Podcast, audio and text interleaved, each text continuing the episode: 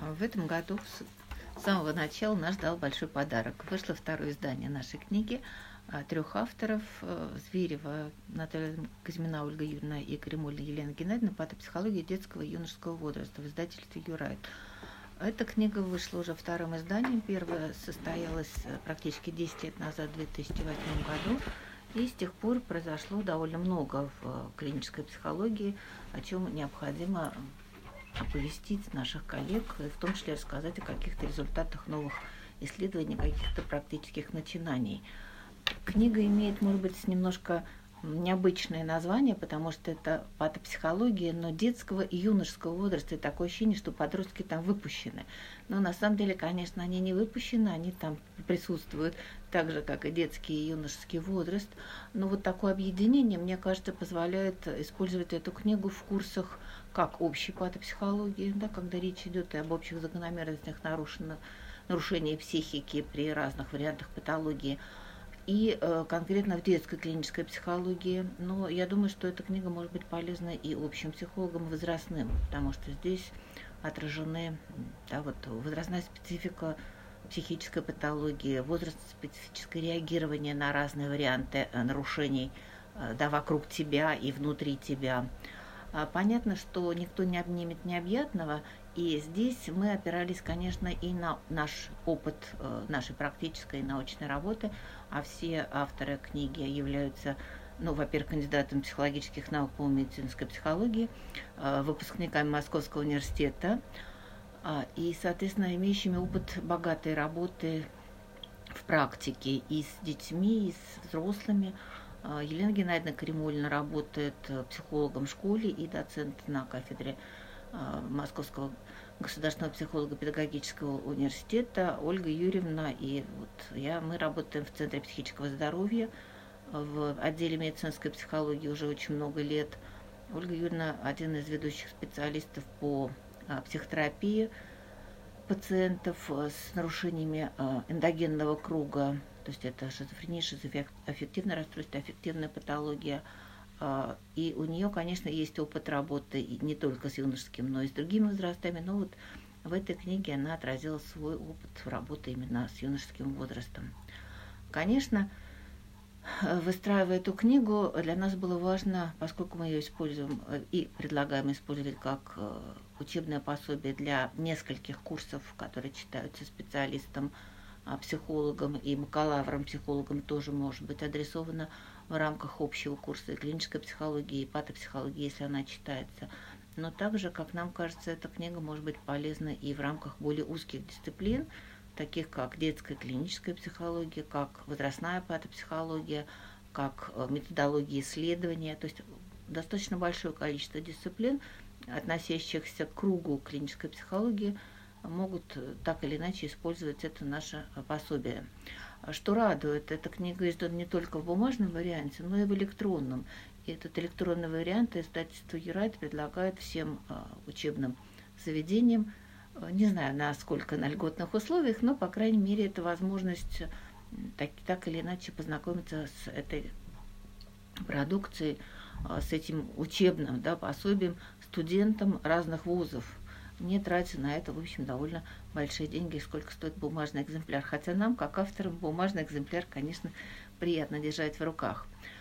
Э, книга построена таким образом, что мы начали немножко с истории, да, э, вообще проблема патологии, патологии развития, э, то, как принимались и не принимались разные идеи о том, кто может быть больным, что с ним можно делать вообще, и только потом уже, что можно с ним делать э, тем, кто называется клиническими психологами или патопсихологами или медицинскими психологами.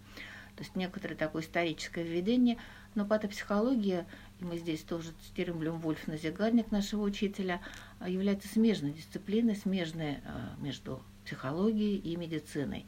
А, и вот этот вот рефрен, вот этого такого междисциплинарного положения, он на самом деле вот э, практически в каждой главе. И, конечно, сейчас мы понимаем, что это не только психология и медицина, но это психология и психология, которая, естественно, тоже имеет много разных новых, в том числе, областей.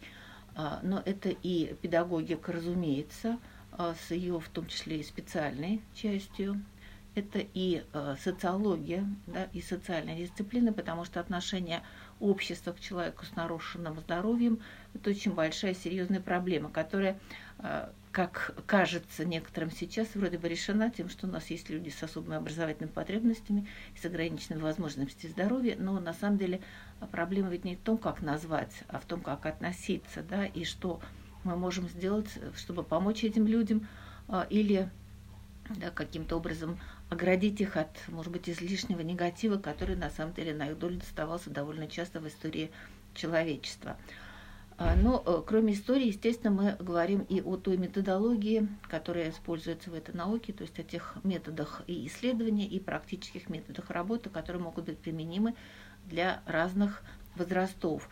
И здесь, мне кажется, что мы, может быть, ну не первыми, но, в общем, постарались систематизировать те общие принципы диагностики, которые включают в себя и какие-то отдельные нюансы, и базовые вещи, исходящие из а, вот, той самой смежности а, с медициной и вообще гуманитарным направлением, а психологии вообще и клинической психологии в частности. Я имею в виду вот этот замечательный принцип «не навреди», да, который все-таки психологи тоже используют в качестве ведущего при организации и исследовательской и практической работы. Дальше мы рассматриваем отдельные варианты нарушенного развития. Вот есть э, такое понятие, как антогенез, которое характеризует развитие любого живого существа от момента зачатия до смерти. И можно говорить о дизантогенезе, то есть о нарушенном развитии. Э, есть разные точки зрения по поводу того, э, когда случается этот самый дизантогенез. Случается ли он только в детском возрасте, и после 18 лет его уже нет – или 21, в какой стране как принято. Вот, но, конечно, видимо, все-таки дело не так просто. А, и дезинтогенез, э, как нам кажется, может иметь не только одну точку начала рождения и одну точку да, э, завершения под названием «Я вырос, и мне уже 18 или 21», но может быть и разная точка начала, и разная точка завершения. Хотя, конечно, очень часто это завершение совпадает с завершением жизненного пути человека если говорить вот э, серьезно о таких вещах. Вот мы постарались э, показать разные подходы к дезонтогенезу, потому что первыми об этом нарушенном развитии э, очень вразумительно, серьезно стали говорить, на самом деле, детские психиатры. Это было в начале 20 века, и к этому приложили руку очень серьезные наши исследователи практики, в частности, Грунифин и Сухарева. А, но затем вот благодаря в том числе и контакту с психиатрами, э, родилось представление о том, что можно говорить о психологических механизмах, которые лежат в основе разных вариантов нарушенного развития. Конечно, классическая да, форма вот такого представления о нарушенном развитии была представлена в трудах Виктора Васильевича Лебединского, но некоторые из нас настолько стары, что Виктор Васильевич нас учил еще в университете э, и еще до того, как он издал все свои прекрасные книги. А, поэтому история изучения э, дезонтогенеза, она довольно интересна и любопытна, потому что вот долгое время классификация, которая была предложена Виктором Васильевичем, и по настоящее время так, так и является, Э, одной из ведущих, которая изучает практически во всех институтах, где говорят о нарушенном развитии. Неважно, это психологи, специальные педагоги, дефектологи и даже медики иногда об этом тоже что-то слышат. Вот. Но э, существует несколько э, других подходов, которые близкие. Да, вот в частности тот подход, который разрабатывает достаточно плодотворно супружеская пара Симак, Наталья Яковлевна и Михаила Михайловича, но э, как бы у всех феноменология одна, да, а попытка выявить базовые механизмы и описать да, базовые закономерности, это не, не такая простая история. А, и еще есть один аспект изучения вот этих дезинтегентических да, а, феноменов. Он связан с тем, что вообще говоря, дезинтогенез любого типа может иметь разные проявления, да, и тогда можно говорить о социальном дезинтогенезе, можно говорить об эмоциональном дезинтогенезе, можно говорить о когнитивном, можно говорить даже о сексуальном дезинтогенезе. И вот эта тема в таком контексте сейчас тоже довольно интенсивно рассматривается, изучается разными специалистами. Мне кажется, это одно из возможных направлений исследования разных типов дезонтогенеза в их конкретных проявлениях. Не только вот в той логике, о которой говорил Виктор Васильевич, хотя, конечно, естественно, мы ее в той или иной или даже в значительной мере разделяем. А дальше мы пошли по пути, э, ну, поскольку патопсихология детского и юношеского возраста, мы пошли по пути описания как раз возрастно-специфических видов патологии и реагирование на какие-то вредности, даже вот этот прекрасный словарь, который есть в нашем пособии, он включает в том числе вот это вот такое совершенно житейское понятие вредность, вот, которым обозначается всякое, да, ну, патологическое по своим последствиям воздействие на психику в данном случае ребенка или молодого человека. А поэтому вот э, как раз реагирование, возрастная специфика реагирования на вредности обсуждается и дается даже табличка возрастной специфики в патопсихологии. Э, это уже наша вторая попытка сделать такую таблицу систематизации задач, которые стоят перед психологом, тех э, методических средств, которые есть в его распоряжении для решения таких задач, ну и возможности коррекционной работы. Э, но э, нам кажется, что вот эта таблица оказалась более успешной, чем та, которая была в, полном, в первом издании. Она просто дополнилась некоторыми новыми нюансами и, может быть, даже некоторыми новыми взглядами. Понятно, что есть общие задачи, которые касаются всех возрастов, но просто имеют свое преломление на каждом из них. А точно так же, как и наше реагирование, если говорить о возрасте специфическом, который выделяется и психиатрами, и мы тоже отчасти разделяем эту точку зрения, а понятно, что есть возраст, в котором что-то рождается, а, но не всегда это что-то умирает потом вместе с достижением следующего возраста. поэтому а, вот особенно вегетативный уровень реагирования, который, естественно, рождается у человека практически с его рождением, остается с нами всю жизнь. Просто ведущим он является именно в раннем возрасте. А, тоже касается и других типов вот, возрастного реагирования на вредность. А, еще мы попытались рассмотреть ну, э, наиболее серьезные для современной ситуации виды патологии, которые имеют свою возрастную специфику. В данном случае это и расстройство аутистического спектра, и мы постарались их представить э, по возможности именно как расстройство аутистического спектра, хотя это дискуссионный вопрос, и кто-то говорит о том, что, наверное, не надо было э, выделять такую большую группу, объединяя по э, очень э, общие характеристики нарушений, потому что э, очень трудно найти общие механизмы.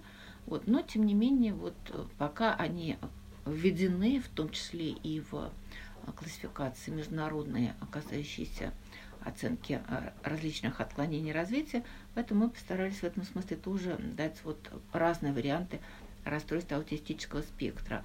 А, конечно, говоря о детях и подростках, и юношах невозможно вспомнить, э, не вспомнить и про нарушение пищевого поведения, и про э, нарушения, связанные с суицидальным поведением, самоповреждением, буллингом и другими малоприятными вещами, которые, к сожалению, сопровождают э, да, вот, или подстерегают иногда нас на разных этапах нашего жизненного пути.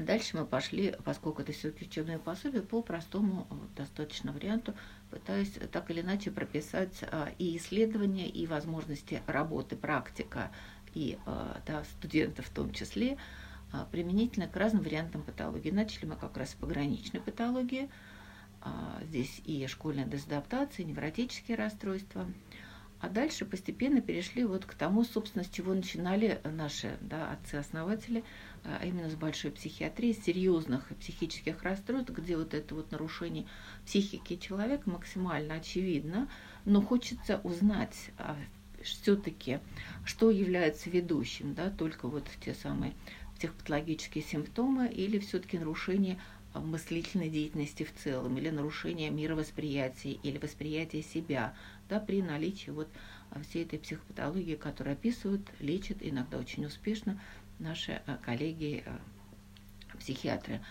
И еще одна глава книги посвящена влиянию семейного фактора. Невозможно говорить о человеке без семьи, хотя она сейчас в настоящее время претерпевает какие-то достаточно серьезные изменения, но социальную ситуацию развития никто не отменял.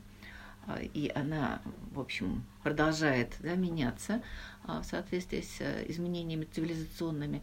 Поэтому семья как была, так и есть источник как защиты, так и провокации а, человека от психической патологии, каких-то проблем, а, которые вносят деструкцию в его да, вот такое психическое состояние.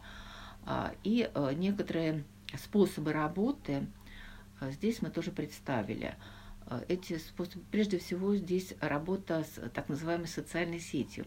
Когда в 2008 году мы издавали э, первый э, да, вариант пособия, не думая о том, что будет какой-то второй. Социальные сети существовали, но гораздо в меньшем формате, чем это сейчас. А, и теперь, когда мы говорим студентам о социальных сетях, мы, пожалуйста, забудьте про контакты и Facebook и еще что-то в этом духе. Социальная сеть – это то, э, тот круг общения человека. Да? То есть речь идет не об интернет-активности, а реальной активности. И вот здесь как раз анализируются особенности социальных сетей а, пациентов э, с душевной патологией э, шизофренического круга.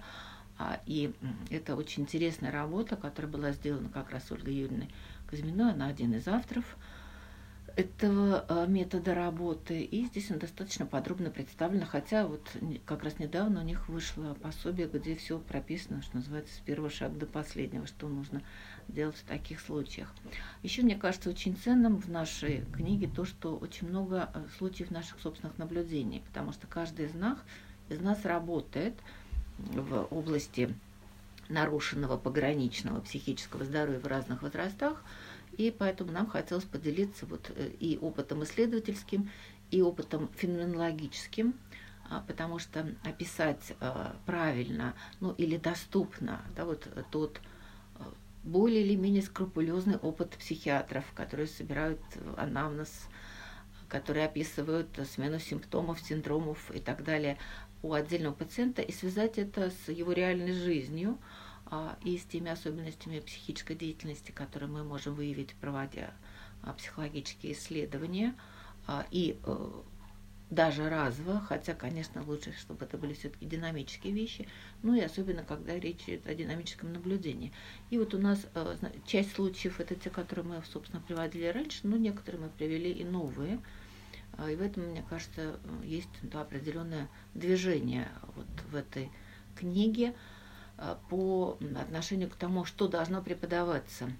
А сейчас, когда студентам доступно практически все э, в интернете да, или в книжном магазине, очень хотелось бы сориентировать э, будущих специалистов и реально действующих, на самом деле, то они тоже могут найти много чего любопытного в этой книге, на тех авторов, специалистов, которые делятся реальным опытом практической и научной работы. Мне кажется, что в области э, нарушения психического здоровья невозможно да, вот, э, разорвать этот тандем практики и науки. Мы зависим и от тех научно-практических основ, которые лежат в основе классификации скажем, психических расстройств, и мы находимся вот в очень сложный переходный период, когда заканчивает действие одна международная классификация десятого пересмотра, и мы должны переходить на другую. Вот в нашей книге мы пока только два слова написали про это МКБ-11, потому что она еще в нашей стране не вступила в свои права, но, как говорят коллеги-врачи, видимо, э, в 2019 году начнется ее какое-то освоение, и к 2021-2022 году она уже будет реально действующим документом на нашей территории. Поэтому еще один аспект, существующий в этой книге, это вот э, тот самый мультимеждисциплинарный подход, с которого я и начинала, когда говорила о, вот, можно сказать, заветах наших классиков. Потому что, конечно, сложно писать книгу с названием «Патопсихология» после того, как тебя учил Блюм Вольфен-Зигарник, и ее книга называется ровно так же, да, «Патопсихология», а остальное не важно. Но э, на самом деле, когда ты понимаешь, что, в общем, все-таки время идет, и появляются какие-то новые способы и научного познания, и, к сожалению, новые виды патологии, а, которые э, необходимо описывать. Хотя надо отдать должное нашим, а, в общем-то, гениальным учителям и Блюм Вульфны, и Александру Романовичу Лури, потому что, используя вот ту методологию, которую они заложили, мы можем анализировать практически все э, с нюансами, которые привносят да, современная жизнь, в том числе и лекарственная терапия, изменение отношений в обществе и многое-многое другое. Но базово вот мы от этих принципов не отходим. И, конечно, мы постарались э, книгу посвятить памяти наших учителей, в том числе и э, относительно недавно ушедшего замечательного врача-психиатра Малы Яковлевича Цульковской, да, которая была вот одним из соавторов Ольги Юрьевны э, Казьминой, которую она учила. И мы тоже приходили к ней все учиться. И я, когда писала свой диплом, был, это был первый человек-психиатр, который меня приютил и отправил изучать больных с деперсонализацией. Поэтому мы здесь постарались представить свой опыт. Наверное, это будет полезно. Спасибо.